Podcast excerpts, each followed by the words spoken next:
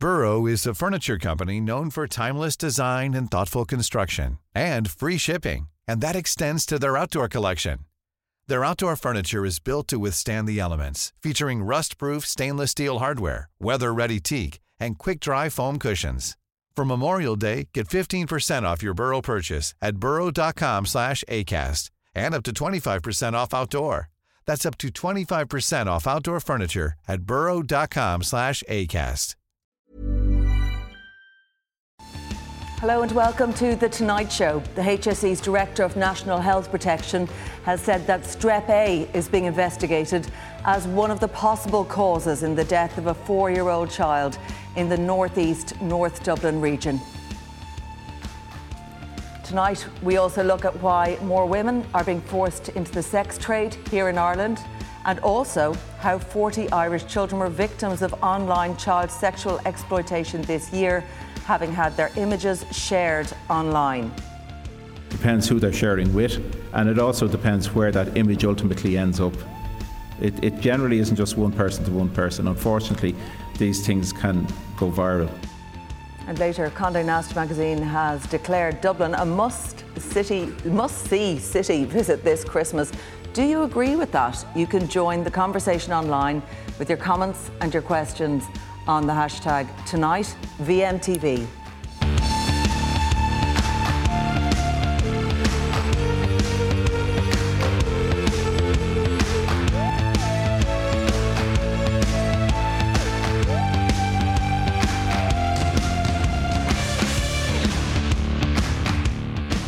First tonight, 40 children from Ireland were found to be victims of online child sexual exploitation this year, according to Gardaí.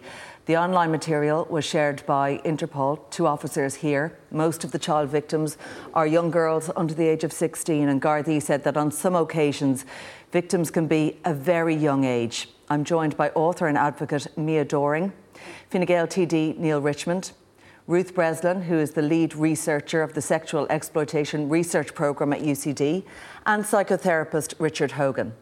Um, but first, to come to you, Neale Richmond, on the murder of uh, Cormac Berkeley outside his home in Clondalkin. It has sent shockwaves throughout the capital. Um, a murder on this scale and so close to Christmas. Yeah, it's an extremely worrying and scary event. It's unfortunately linked to gangland activity. We have seen huge advances by An Garda in terms of stamping out gangland activity, particularly in the capital compared to, say, five years ago. But it's a case in point in making sure the resources are there with our, our Gardaí to make sure they can address this at source and, most importantly, crack down on those who are responsible for this horrendous murder.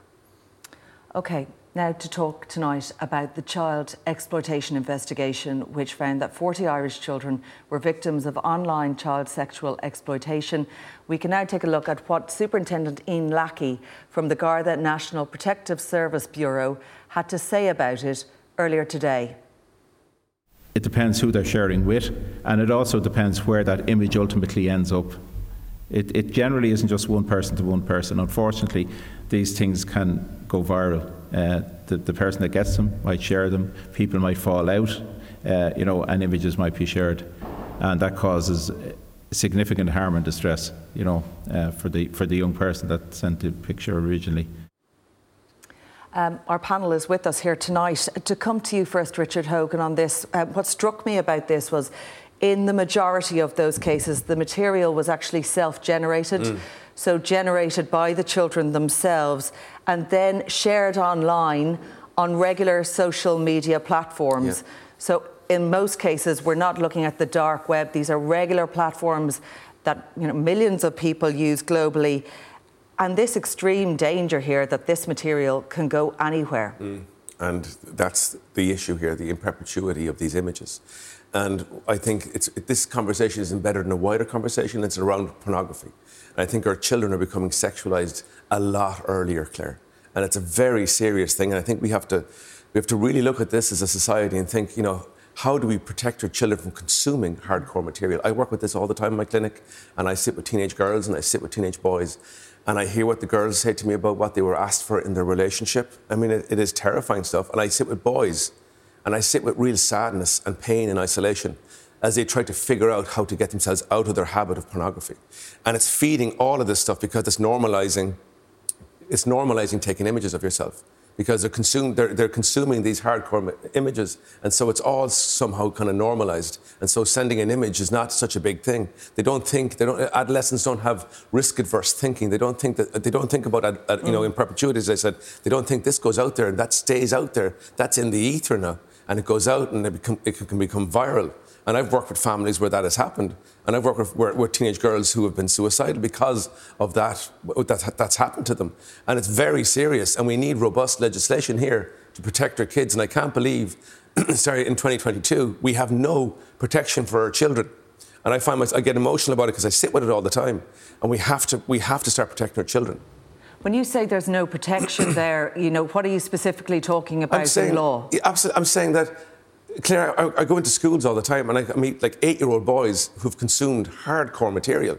There's nothing in place to stop them from consuming that. So you're, you're, you get a smartphone with, you know, the, uh, the, the, arrival of ubiquitous internet and, and, proliferation of smartphones. You're one click away from hardcore material. Mm-hmm. And we have cases in our society to know what happens when a kid who's got a vulnerability there, a small seed of vulnerability, it can, can turn into a pathological idea. And so por- pornography is not about, you know, watching someone have intimacy with someone. It's about, you know, propagating really destructive ideas that girls want to have consent taken from them, and girls are dehumanizing these ideas, and it feeds these ideas that girls are objects to be enjoyed and, and, and to be desired, and nothing about reality or feelings or emotions. And it's so destructive because there's the problem I'm saying about legislation. We need to get in, and what I would say is we need to, at the very least, have teenage children put in their emails so that you know they might think if they're eight or nine that if I put in my email, my parents will know or somebody will see what I'm consuming here. I know an, an older teenager will figure that out, but a younger child won't. We need mm-hmm. something in there to stop them from this, and we can't just allow them to have it. Safeguards from a, a technology yeah, point of view. Absolutely. That, that you know, big tech is forced to step up here. It has well, those to be forced. calls, those calls have been made, and they've been made strongly for a very long time on this. Like we see that the Garda investigation is underway, Neale, but behind that all, it's the easy access, isn't it? Uh, for this to actually happen? Well, in some of these cases as well, I imagine with these girls, they have been groomed. They have been groomed online. We're seeing in many cases it is peer to peer, but it's also a case, I imagine, that they have been lured into this situation where they're handing over images of themselves. Yeah, and, and, and, where it goes from there is a very scary place. And it's something that, even on a practical level, as a TD, it does come into your office from educators, mm. from parents. Mm. Um, they're very concerned about, you know, incidents are occurring in schools, and it can be brought back to this, and some very serious situations where children obviously have to be referred to services mm. because of what they've gone through. And there has been moves in terms of sharing images and the likes of Coco's Law and stuff like this. But I think certainly there's a couple of elements. It's not no one thing is going to solve this, and to as much as you can solve it. If you look at the role, I think definitely of the the newly set up online media regulator and that role that they can play. Again, this is nothing to do with the dark web. It's doing dealing with established social mm. media platforms and messaging platforms, giving them the resources and also the power to make an impact there. And then it comes back crucially to our education system. Mm. And we talk about consent lessons at third level, but that needs to go into second level as well, and indeed in terms into the primary level as well in so many areas. And I think there is work on that. There is review. It must be led by experts, those who are dealing with it every day. And I think there's widespread support from both sides of the houses to develop that further. Mm. Um, Mia, I want to come to your story. You're um, an advocate and an activist who's here tonight, and you were just 16 years of age mm-hmm. when you were a victim of sexual assault, um, raped by someone your own age. Mm-hmm. When you hear about these cases, does it bring you back to your own situation and the trauma that endures well beyond the attack? Yeah, the the the trauma that stays with me. Um, absolutely gets triggered when I hear cases like this, but it also just makes me want to continue doing the work I do. Um, I was groomed into sexual exploitation when I was 16 after I got raped, and the man who abused me took images of me. That was his main thing, and he took secret videos of me as well, and he put those images on the internet. And this was like Bebo. Do you remember that? Mm. like it was a long time ago. And that's when social media was only really just starting. So I managed to get those images taken down, but it's absolutely terrifying because when I was being groomed by him, um, there was no, I had no awareness that these images would go anywhere but him because I was so under his power. It mm-hmm. didn't cross my mind as a 17, 18 year old that this was going to go anywhere else. You don't think like that when you're that age. Yeah, you don't realise. Um, I, I, suppose you don't have long-term thinking. Yeah, yeah, you are thinking in the moment. And it's the fact that it has actually changed. Like you mentioned, Bebo, their technology has even come a long way since then. And how quickly these mm. images can spread is something that is highly worrying. Absolutely. And we're in a very different space now, aren't we, to, I suppose, uh, you know, how it would have been viewed decades ago, how it would have been, to an extent, limited. Mm-hmm. Um, clearly, there were victims and there were groomers and, mm-hmm. and, and all of that. But the fact that it is now goes from your home to a global stage yeah. is really quite frightening. And also to remember that this is part of a massive industry. Mm. It's a part of the huge global international sex trade. Porn is part of that, prostitution is part of that. And I just want to pick up on Richard's point. I mean, the key word here is core, hardcore. All mm. pornography now is hardcore. We have international research that says that 90% of scenes contain some act of violence against women, and we have 50% of boys in Ireland accessing this for the first time between 10 and 13. I mean, as mm. Richard says, this has been streamed into our homes, streamed into our lives. It is grooming boys in terms of their, you know, behaviour, and it is grooming girls to, I think, become. We're hearing reports of girls now being young girls, mm. young women being mm. terrified of sex because of the demands they're receiving from boys mm. who've learned what they should be, you know, should be asking for in porn. I think this is something we have to be completely, really, really concerned about. That this isn't the porn some of us remember of old. All of it is hardcore and involving very violent acts, you know, gagging, choking, slapping, hitting, spitting. I mean, for me, there's no surprise that we're looking at the moment at legislation around non fatal strangulation because boys and men are learning from porn that this is something that they're seeking to demand mm. from women is, you know, strangulation as a sex act. So, I mean, this is something we really have from to From a legislation point of view, what, what needs to be in place that, that isn't in place now. Richard talked about safeguards for big tech. Would you see? Sure. You know, there'll be many people sitting at home that'll be really worried about mm-hmm. what their kids are doing up on their phones mm-hmm. in their mm-hmm. bedroom. and really worried about what they're viewing, uh, what they may be asking of mm. other young, like sure. vulnerable girls, and, and and and what's happening. Sure. So, what do you, what do you believe? Uh, it would seem many people would feel that this is quite a powerless mm. situation. Mm. We're powerless to do much here. Do you think do you think it's it's possible to get a handle on this? I think there's a range of things we need to be looking at. I think Neale is right. It's a package of things and it is education, but it isn't just placing all the responsibility on the parents or all the responsibility on the young people. We need to be looking at the internet service providers that are facilitating all of this. I mean, we're having this stuff streamed into our homes via our home Wi-Fi. Why don't we create a situation where that has to be an opt-in? That if you want to receive this kind of porn into your home, you have to have to opt into that. The technology exists to filter, to identify, to block this stuff, but there doesn't seem to be the will, including by big tech, to use that technology. So I think we really need to be putting pressure in those areas as well, yeah. those that are promoting and benefiting from this trade. And Neale, would you agree with that? Is that something that should be looked at? Yeah, no, I absolutely would agree with it. And I think it is something that is being looked at uh, in the discussion we're having in relation to online media at the moment in the Dáil. Very big legislation in relation to mm. the area of hate mm. crime, in relation to how we regulate uh, tech to a much better degree. And we look at what's happened in Australia and other companies, in other countries, sorry, that again, it shouldn't always be opting into the parental block. You know, why is it always that you have to opt in as opposed to opt out? Mm-hmm. And that's covers a range of things in society, but it's an obvious one. Yeah, and I want to ask you about then the penalties when these cases actually go to court. In the case of child sexual abuse material, are they stiff enough in your view? You know, we've seen countless cases. You know, when I was just researching and looking at this, there are so many men, mostly, appearing before the mm. courts mm. who are caught with hundreds mm. of images. Mm. And they're walking away. They're walking away on suspended sentences. Is that right? No, it's completely wrong. And to be honest, when it comes to sentencing in general, I've been fairly outspoken that I think we have too weak a sentencing system here, particularly for the most depraved of crimes. But we want to get in a situation where we minimise the amount of times this is happening. So get back to source. Preventing crime at source, preventing this level of exploitation at source is crucially the most important step. But when it does happen, that it is punished rightfully, not as some sort of a deterrent, but as some mm. genuine form of natural justice. Okay, uh, I want to move on now to um, talk about what many view as sexual exploitation also, and that's the sex trade mm. in Ireland. And Ruhama um, the organisation for those um, supporting uh, women in the sex trade has seen a 42% increase, Ruth, in women contacting its services compared to last year. Mm. Uh, what are the group putting that down to? I think it's a range of things that's going on here. We're obviously in a post pandemic world. We're obviously facing this cost of living crisis. And I do think that there are women who are you know, it's very seldom this issue people talk in in this sphere about choice. This is not about women who have a load of choices lined up in front of them. It's very often as a last resort. You know, all of the research that we've done with women in the sex trade say that they are there for one of two reasons because of poverty, because of coercion, or some combination of those two things. But I think in these really difficult, like financial and economic times, there are more women that are finding they have to make this really, really difficult decision. Are there women who have never been in the sex trade before who, because of the cost of living crisis, have been forced into that situation? You know, I, I think that absolutely is the case. And before I came this evening, I just checked on the one website that has a bit of a monopoly in, in Ireland in terms of advertising women for the purpose of prostitution. And there's over 927, there's 927 profiles on that website tonight, two of which are male, mm. and all of the rest are women. Mm-hmm.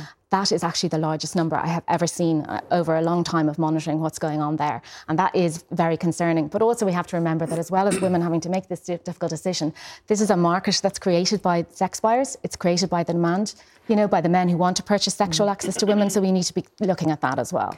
Um, Mia, you worked within this world and you've written extensively about your own experience. Um, the book is called Any Girl, a memoir of sexual exploitation and recovery. Do you believe that most women in the sex trade are not there voluntarily? No, no, yeah, no, no. There would be like maybe a tiny percentage of women who are there voluntarily. But regardless of that, the the very act of um, having to say yes because you need the money mm. um, completely eradicates any actual consent. So the harm is happening anyway. Like I was there voluntarily in the sex trade. I was groomed into it, but I was there voluntarily in the end. And um, the harm of it is just as harmful as, as the rape that happened to me. Um, the the issue is that we're objectifying the women. The men have all the power in the interactions. The women have zero power in the room. If you think about the massive power dynamic there, they have to say yes, it's a job. They have to have sex the way he wants to have sex with them. Mm-hmm. Um, so, of course, she's going to get harmed by it. Um, so, because some would argue that um, there is sexual consent. We also hear of, of sex workers who say sure. they are empowered, they have control in this situation. What do you think about that view? Or do you believe, as you say, once there is a transaction involved, then that, that consent changes? That yeah. idea of what, what consent is in this situation. Yeah, the uh, consent, consent is rendered void when it's been paid for. It just erases it. Of course, there's a small minority who are there by choice and, and are saying that, that, and that's fine for them, but I care about the vast majority. Mm. I care about the most vulnerable, not the most privileged. So I want our legislation to reflect the most vulnerable and to prevent harm. So if they're having an okay time, fine. Okay. Yeah. But I, am not concerned about them. There's also a point here that I think you've made that we never talk about the men in this debate, no. the no. men who pay for the sex. Yeah. And if we're saying that, uh, I think the statistic that was put out there was one in 15 mm-hmm. men pay mm-hmm. for sex mm-hmm. in this country. I think many people um, tuning in tonight would be surprised to hear the figures that high. I, I, th- I think so, Claire. And I, what I meet my what I've seen over the last number of years in my clinic and it's uh, you know is hearing men talk about this as if it's a kind of a leisure activity mm-hmm. and that's the difference there's mm-hmm. a change there's a switch in, in, in, thinking about this activity that it's like a leisure thing it's like going to the gym or going to you know mm-hmm. going to going for a swim or whatever just a bit of harmless fun and they don't realize as Mia is saying and so courageous in her story mm. and to come here and, and to, mm. to say it publicly it's such an important thing to hear and she must be commended for that's brilliant Mia that you know the reality the lived reality the lived experience of a girl that is in prostitution is there generally because they've been coerced into it. They've been you know, manipulated into this life. And so it's not consent. And it's, it's really important that we, we, we, we stamp out these ideas that are out there that make it normalized and make it seem okay. And what do you think uh, is driving that high number, that one in 15, those 100,000 men around the country who are accessing those online sites, who are looking um, for women? What's driving them? In every story I've talked with, and I've talked with a lot of men around this issue, pornography is the commonality mm. in all their stories. They started early, consuming these hardcore ideas, and they didn't want to do, you know, they, they couldn't ask for that in their relationship, in their marriage, or whatever it is. And so they went off to, mm-hmm. to, to, purchase these ideas that they've been consuming. And that's the commonality amongst it. And that's why I'm such an advocate for action against pornography and early access to hardcore, like Ruth said. This is not just, you know, pornography from the 80s. This is mm-hmm. hardcore, extreme material we're talking mm-hmm. about that damages and warps someone's idea about what intimacy is. And I see the isolation, Claire, and I have to say it again. I work with couples and I see I work with this every week. Couples breaking up because the man is the, the, the, the male partner has been lost to pornography. It's addictive. When you consume a mm-hmm. visual image that's really striking, dopamine gets released, and so you search for that more and more and more, and it's a psychological aspect of that. That's addiction. Uh, Ruth, I also want to talk about the number of women who are trafficked here.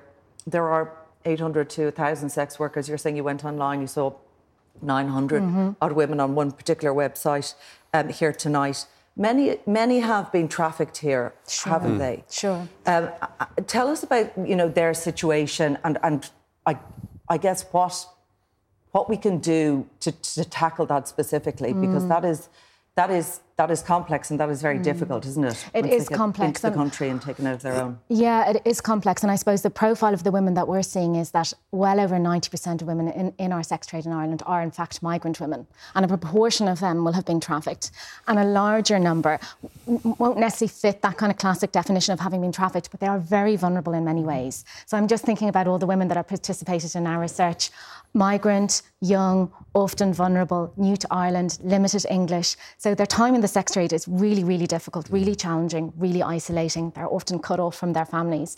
So there's a host of things that we need to do there in terms of reaching out to those women, letting them know that help is available for them. Women are often very reticent, I think, to seek help. How do you do that? How do you reach out in those yeah. situations? It is. It's, it's covert. It's yeah, exactly. It is very difficult. And the trade is very mobile, and women are moved around the country a lot, which stops them from mm. kind of putting down roots and finding out where they can get supports. So I think it's also on us and any of us doing this work in this area to be doing that outreach and letting women know and just I, I think doing awareness raising around it in all mm. in all walks of life and all parts of life to, to, kind of reach those women and let them know that yes there is support you can trust people to come forward you can you can tell your story and do you believe that there needs to be more legislative protection in place like you talked to me about action that you'd like to see you're yeah. you're here as an activist and an advocate. What yeah. would you like to see? Well, one thing to remember when we talk about trafficking is that the women get trafficked into the sex trade. So trafficking isn't a separate thing to the sex trade.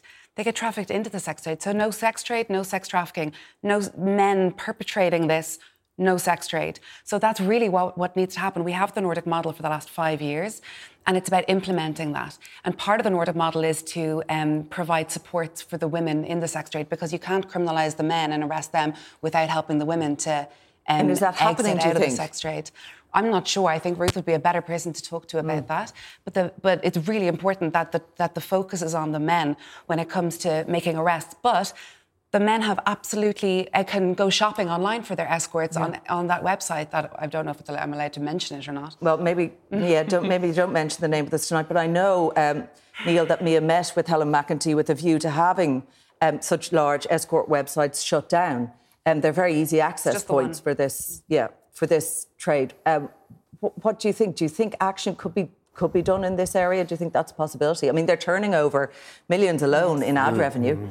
I, I, absolutely do. And I think there's a number of things both coming out of Mia's conversation with Helen, but other conversations she's had um, prior to going out on maternity leave. And I think one is really pushing forward the national referral mechanism, where those women who have been in the sex trade are brought into the system, um, mm-hmm. that they have access to, that there's a very easy access to you know, get out of the se- sex trade to make sure that they can um, access those supports that you talk, those wraparound services, um, after they've managed to get that help. Also, it's the funding going into the the sort of um, industries that are vulnerable to the to human trafficking. So obviously, transport, logistics, mm. the services industry. What about those websites, though? What about targeting that? I mean, yeah.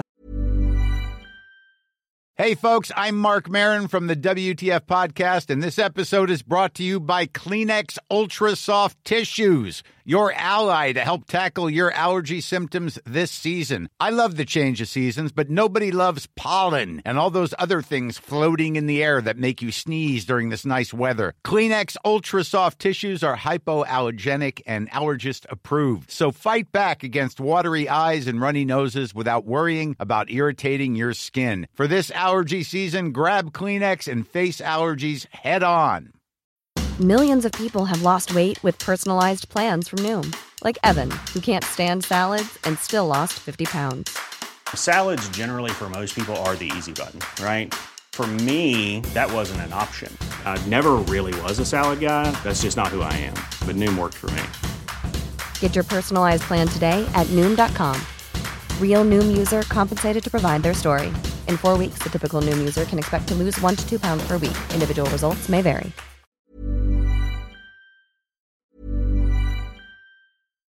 When you make decisions for your company, you look for the no brainers. And if you have a lot of mailing to do, stamps.com is the ultimate no brainer. It streamlines your processes to make your business more efficient, which makes you less busy. Mail checks, invoices, legal documents, and everything you need to keep your business running with stamps.com. Seamlessly connect with every major marketplace and shopping cart. Schedule package pickups and see your cheapest and fastest shipping options from different carriers with rates up to 89% off USPS and UPS rates. And with the stamps.com mobile app, you can take care of mailing and shipping wherever you are. Make the same no-brainer decision as over 1 million other businesses with stamps.com. Sign up with code program for a 4-week trial plus free postage and a free digital scale. No long-term commitments or contracts. That's stamps.com. Code program. That's a huge. That's a, that's a huge. Uh, I'll say point of access. Yeah, it's a huge trading point that's online the, and accessible to anyone on their phone. The, right re- the real tool um, in order to tackle that will come with the online uh, media regulator, which is just coming straight in. Will so that be included within that? Yes, I've been told it will be, and I think that is the real um, way to tighten up because the problem with these websites is they're brilliant at evading the law. Mm. They're brilliant at purporting to mm-hmm. be something else. And just to go to one of Richard's points, one of the big issues is accessibility. You know, it's in your pocket. It's not mm-hmm. like 30 or 40 years ago. Mm-hmm. And that is targeting that level of accessibility, it needs very strong legislation that is also compatible with European wide right. legislation. Okay. Well, if you have been affected by any of the issues raised during this discussion, you can contact helplines on virginmediatelevision.ie forward slash helplines. My thanks to Mia, to Ruth, and to Richard. Neale Richmond will be staying on with me and coming up after the break. A four year old child's death is being investigated over a possible strep A link. Do stay with us.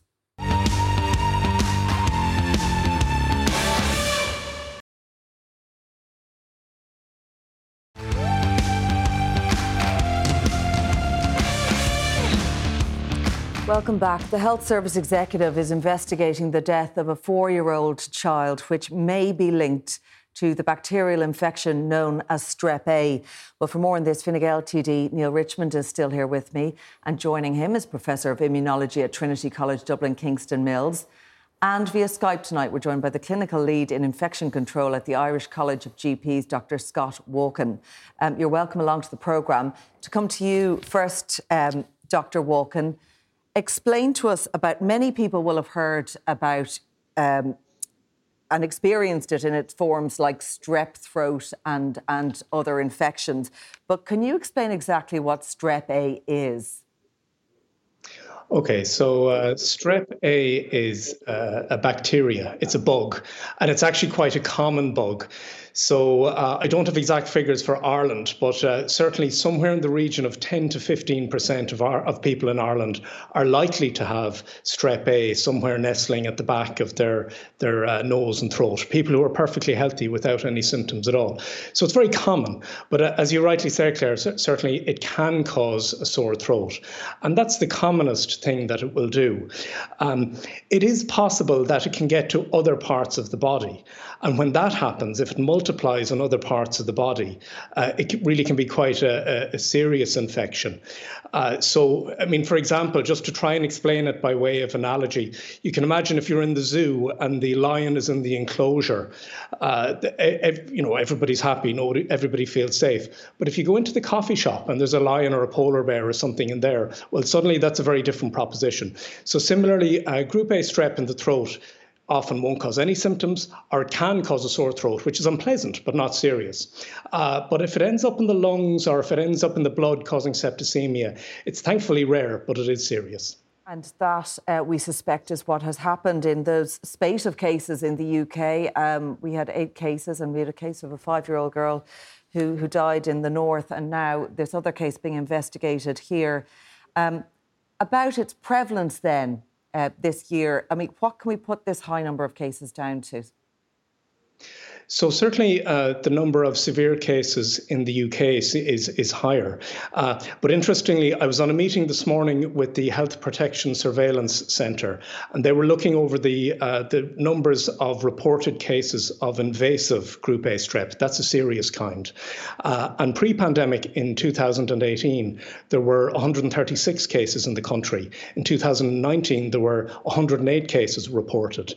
But in the year to date, in the 11 months up to now, uh, the number of cases reported has been 55. So actually, the numbers are lower than the uh, previous years. But clearly, the health protection surveillance centres and the HSE and paediatricians, emergency departments, and all of the GPs in the country want to be aware and prepared for it. Hopefully, this rare uh, complication of, of Group A won't become more common in Ireland. But if it does, I think it is important that people are aware of it so it can be identified at the earliest possible stage. Okay, I want to bring Kingston Mills in at this point. Um, we're familiar with you here during the pandemic, of course, um, Kingston, but to talk to us because your area of expertise is around immunology. Um, and I suppose how your immune system reacts, and with the, the number of cases, and actually just generally the winter illnesses doing the rounds at the moment, people will wonder you know, what's happening? Are we seeing all of this now just because there's been such respite from it, apart from COVID? There's been respite from other bugs for a couple of years. Yeah, I mean, it is quite possible that the, the fact that the last two winters we were essentially isolating from each other and weren't transmitting respiratory pathogens like streptococcus, which meant that much, much less people got infected. There are certain people who are carriers of the organism, but generally the numbers of cases was much lower in the last two winters because of COVID and the restrictions around COVID and the fact that we were wearing masks and we weren't congregating. And that, that has meant that some of the, younger population haven't been exposed, so they've no immunity against the, this, this bacteria. And now, with the, the resurgence of, of, the, of the bacteria again, um, those people are now more susceptible. So it means likely that you know, the whole community eh, has a, has a lower level of immunity mm. against things like RSV as well, which we've seen a resurgence in this winter. So you uh, can build up immunity through getting maybe a mild dose the previous season, that it, will be there and it will provide an, uh, an immunity. Yeah, and, in, in the, and the more people that get infected, in fact, um, you know, the, the, the less the circulation of the virus or the bacteria you're going to have because of that level of immunity in the population as a whole, and the fact that we didn't have them for the two previous years. Uh, and that's certainly one um, explanation for the resurgence uh, this year. And I think the, it's early days yet, even though we've only had 55 cases. We're still fairly early into the winter, mm. so I would predict that uh, you know by the end of this winter we have a lot more cases than you would have had even in in 2017, 18, and 19. Um, in terms of prevention, are there measures like the measures like mask wearing and all of that kind of thing? Um, you know, for seasonal illnesses, for winter illnesses, and we're seeing a lot of people who are being admitted in our emergency departments who are very ill this winter. Um, do you think those preventative measures that we had for COVID may be applicable in some cases? Not, not for this. I mean, this is still, um, even though unfortunately people die from this, it's, it's quite rare. Um, in Ireland, in in in, in um, low-income countries, uh, there are a lot of deaths from strep A. There are around 150,000 a year. People die from strep A, mm. which is quite remarkable. In, in, in countries like Ireland, the UK, not many die from this disease. So, so having restrictions that would limit the spread is, is not the solution. The solution is a vaccine. Um, unfortunately, we don't yet have a vaccine for, for strep A. There's a lot of work ongoing in, in, in, attempts to develop a vaccine. We're not there yet.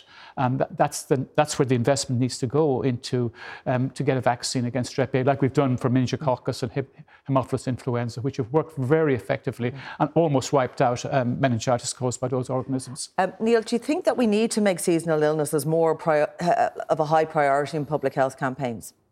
I think there's definitely a case for that, and I think we already see it in things like advising people get the flu vaccine and, and really pushing the importance of vaccines at all ages, but particularly amongst children. But I think one things, couple of things that we've learned from the last couple of years is to trust trust our public health experts.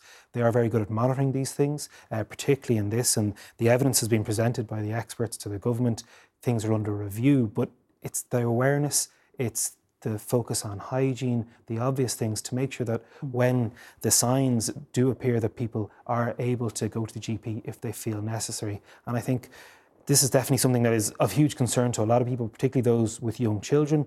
But having come through two, as we said, two winters where we were all locked up, these things are going to happen. Mm-hmm. It's about um, dealing with them as calmly and as, as scientifically as possible. Um, yeah, on that, on dealing with it, and I suppose, um, Dr. Scott, if you're still um, with us, just to talk about that, about the signs and the symptoms, and I guess when a parent or when a caregiver or when you should worry yourself, um, if you have, you know, strep throat, and and and at what point you should look for external help.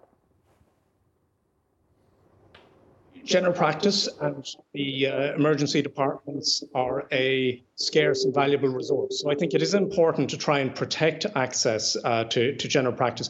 People with very mild symptoms, uh, I think, are often very well able to look after them themselves at home. And there's there's a, a very good evidence-based HSE website called undertheweather.ie that can help with that. And of course, if people, I mean, two out of the three panelists so far have have uh, uh, made a strong plug for vaccines, and I'd like to add my vo- voice to that. So whilst it won't stop uh, strep A, it will it will certainly help with things like COVID and uh, the uh, the flu.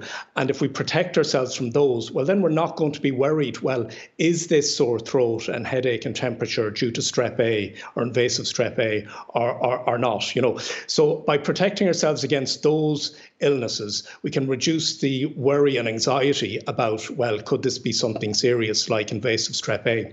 Specifically with regard to the red flags that might point to something like uh, serious strep A or invasive group A strep?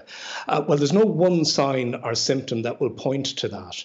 Uh, and uh, uh, pa- parents really tend to be quite good at identifying severely ill children. And the types of things that they will identify as red flags will include a very lethargic baby. I, I sometimes hesitate to use the word floppy when describing a person or a child, but it does convey the concept. A high fever, not not responding to pain relief, kids that aren't able to drink because they're so sick and maybe they're not pre- pre- wetting nappies or producing urine. Uh, so they're the types of things. But there's no one thing. It's it, pa- parents are often quite good at identifying if their child is sick. Yeah, that sense that parents often have, you know, that the, the gut feeling that's there if their child is um, severely ill, that they will take that action. But you know, people will be watching tonight, going, "Is this all you know, and, and, we're thinking about those cases and we're thinking about the families in question, no doubt as well. But um, very alarming for people. Are we still at a point that, you know, to see such severe uh, illness or such severe outcomes is very rare, Kingston? Yeah, I mean, I think the very important point to say is this is a treatable disease. It can be treated with antibiotics penicillin works against this bacteria if it's caught early enough. I mean, it completely cures it. So, so um, it's not like some other diseases where there are resistant uh, bacteria, uh, like um, uh, Staphylococcus, for example, where it's much more difficult to treat it because of resistant strains. Streptococcus is, is treatable with antibiotics. It's a matter of diagnosing it and treating the patient as early as possible. So that's the, that's the reassuring thing. So the, the key thing is to make sure that the, the, the, the child gets to the GP and gets, gets diagnosed and gets the antibiotic if it's appropriate. And imagine in the run up to Christmas as well, there's going to be a lot of mixing, a lot of intergenerational mixing as well. I'm thinking about that when we had that warning about the RSV and how respiratory infections can be passed very easily to young people, it's to older, more vulnerable people. Yeah, it's a very easy bacteria to transmit. I mean, you know, it's it's a respiratory pathogen. You, you, you know, coughing, sneezing, you know, nasal secretions, all transmit it. And because people are carriers as well, and they're, they're not presenting with symptoms, they're not as transmissible, but they can transmit it. And so it's the normal measures that we were all used to for COVID work against strep a, of course they do, but we're not going to reduce those measures to stop transmission of strep A because it's not called for. Mm. But, but, you know, be, being sensible, if, if you have young children um, and, and trying to minimize the contact with others will certainly prevent transmission, but you can't you know, stop people from living. So it, it is tricky to introduce measures that are going to stop transmission the key is diagnosis and treatment with mm-hmm. antibiotics. Mm-hmm. Okay, well, that's good advice. And um, my thanks to Dr. Scott Walkin. Thank you to Kingston Mills for joining us, and thanks Neale Richmond. Um, lots more coming up after this break, including Condé Nast's glowing Christmas endorsement of Dublin this festive season. What do you think? Stay with us.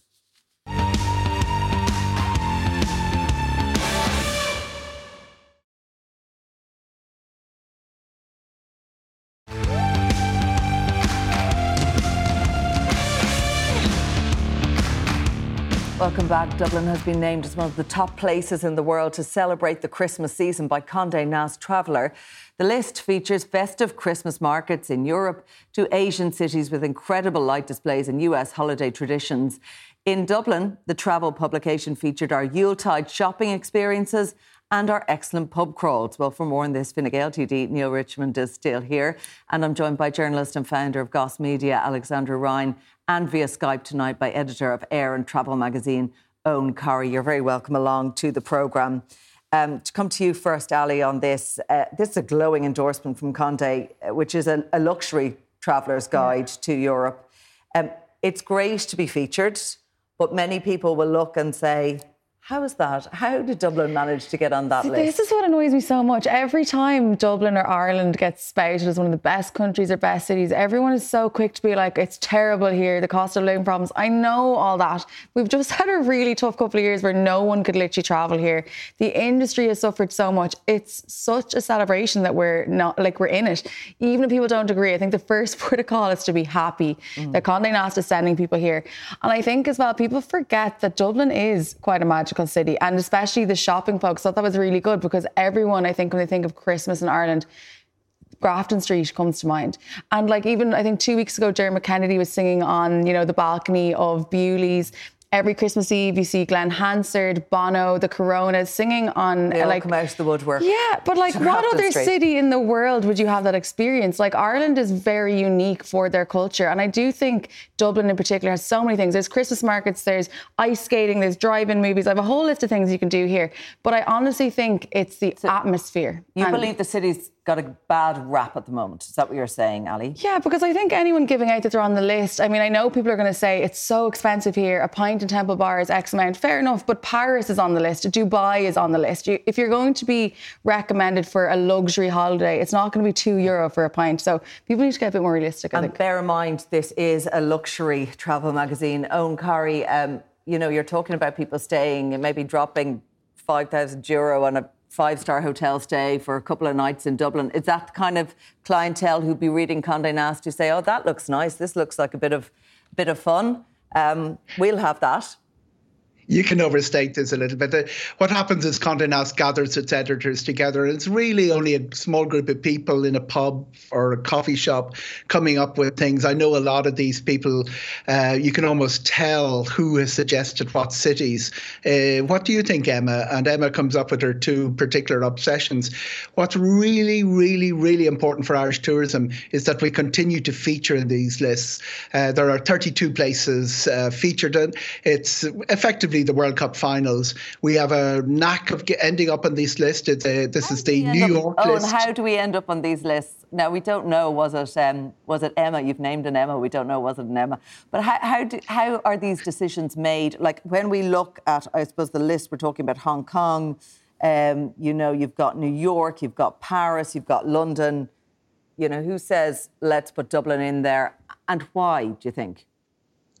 I, exactly as I said, it's a gathering of people. And if you're forefront in these people's minds, the reason you're forefront is they're familiar with it. They've been here. Tourism Ireland does a great job hosting international writers. When you get a fan, Emma Stevens, the former editor of Condé Nast US edition, was a huge fan of Ireland.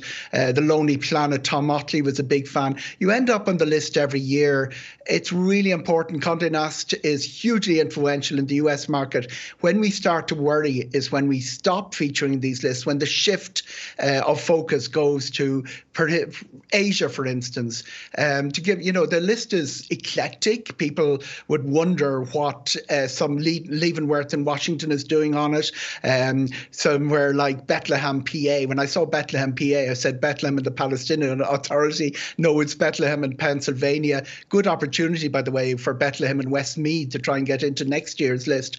But it's a little bit eclectic and there are it's very US centric. There are 14 cities in Europe, places like Vienna. It's a good company to be in. There are eight in North America. A lot of them wouldn't mean anything, yeah. and it's just keeping those positions on those lists is more important than coming first in them or fifth in them or sixth in them. We have a good, strong record of doing that, and I think that's down to Tourism Ireland's marketing, making sure the people making these decisions are familiar with Ireland. The photograph is of Temple Bar, by the way. There's absolutely absolutely no doubt when it comes to Christmas and preparing for Christmas, they're thinking exactly uh, what uh, a lot of people come to Dublin for, which is the party. Well, We're a party city. Okay. Uh, Neale Richmond, it's all a bit of a PR exercise, really, isn't it? You could be cynical and say that, but you could also look at the people that are in our hospitality industry, the people that have been shut up for the last two Christmases, our publicans, our restaurateurs, our hoteliers. They're putting on amazing events, amazing festivals, and I am absolutely not surprised by this. And the more we have people coming from abroad, spending money, driving our economy, we get more tax dollars in and we can provide more services. I'm honestly thinking of things like if you if you do get your five-star traveller coming in here, forget about all of that. Just for regular punters, they can't even get a taxi home on a weekend night at the moment. That's the situation in our capital city people are having Christmas parties for the first time this year in two years. They're having great nights, they're having big nights. We see it. We see the footfall in our city centre, we see it in our suburban villages and town, like my own constituency. People have the opportunity now. The spend is going up mm-hmm. the road. The service here, we love saying it's, we love picking out the, the bad parts of Dublin, of Ireland, but those of us who spend a lot of time in cities abroad know that we have a really special city and country here. And let's celebrate when other people say it's a good place too. Yeah, and, and, look, I don't want to turn the tone on it or anything, but I guess some people watching will be saying, look, we actually have record homeless figures at the moment. We were talking last night about the bad weather coming our way, about rough sleepers, and really this capital, this capital city, and, and many of our uh, of our major cities, you know, there there is there is that challenge with homelessness, and there's people for whom lists like this they simply they can't they can't relate to this in our country right now. And that's understandable, but it goes back to lists like this and the revenues that this creates gives us the means to address homelessness, to continually invest in the services for all the topics we've discussed here tonight. This is good news that we have to turn into an advantage for everyone. Um, Ali, do you think there's a point, though, that while this is targeted at a very much a luxury market, that not everyone has the same experience of, of Dublin? No, definitely. And it is definitely targeted to people who want the five star luxury. Like, I wouldn't be suggesting interrailers come here for Christmas because they wouldn't be able to afford half it. And the taxi situation, if I was writing that piece for Condé Nast, it would have been like, P.S., order your taxi 24 hours, like that, uh, 24 hours in advance, because it's so hard. That is true. There are definitely issues. But then again, when you look at others on the list, like New York and Dubai and Paris, you would have the exact same problems. So, in the company that we're in, I don't think it's odd. Um, but no, like in general, anyone I know that would be going traveling that isn't from Ireland, it's from Europe or from America. Like Ireland is incredibly expensive, but that's why it's become a luxury destination. Mm-hmm. I just don't think it's a bad thing. Like Neale is saying, for the economy, we should be doing everything we can to inject money in. But yes, I think if this was on a different sort of publication where it was saying come for cheap pints, I'd be like, absolutely do not come here. but for what it is, it's luxury. I mean, they, they mentioned the Westbury Hotel, the Merrion, the Shelburne. There's so many amazing five star experiences here, and Americans in particular. Like the tourism market there is huge. They love coming here. So yeah. I'm like, bring them here they for may Christmas. be these experiences that many of us um, will simply not experience, although we can all go and see the same, the Christmas lights and uh, the Christmas markets. Oh, just to come back to you briefly on this, like you've travelled far and wide. How do you think we compare? We do, we compare very well. I mean, when Paris is on that list, people aren't going to Paris 18. They're not going to London, the East End. You could pick any Cape Town uh, tradition. You know, Cape Towners always talk about their crime problem. That's not how tourists see a city. We see our city in a very different way uh, than the people coming in. And the experience is good. The experience is not good because of uh, prices or weather or things like that. The p- experience is great because of the people. Uh, that is our our our hidden gem. And the, long may it remain so. As long as we keep that, we're going to keep our, our position on these lists and we're going to keep the tourists coming here. They come in huge numbers. I mean, 11 million a year before uh, 20 before COVID. That's a very, very strong performance. Right. World Cup Championship That's performance. a bit for Tourism Ireland there. We'll leave it. My thanks to Neale, my thanks to Ali uh, and Eoin. That's it from us. Our programme is available as a podcast on all major platforms. You can also now find us on Instagram and on TikTok tonight, VMTV. But good night from all of us. Take care.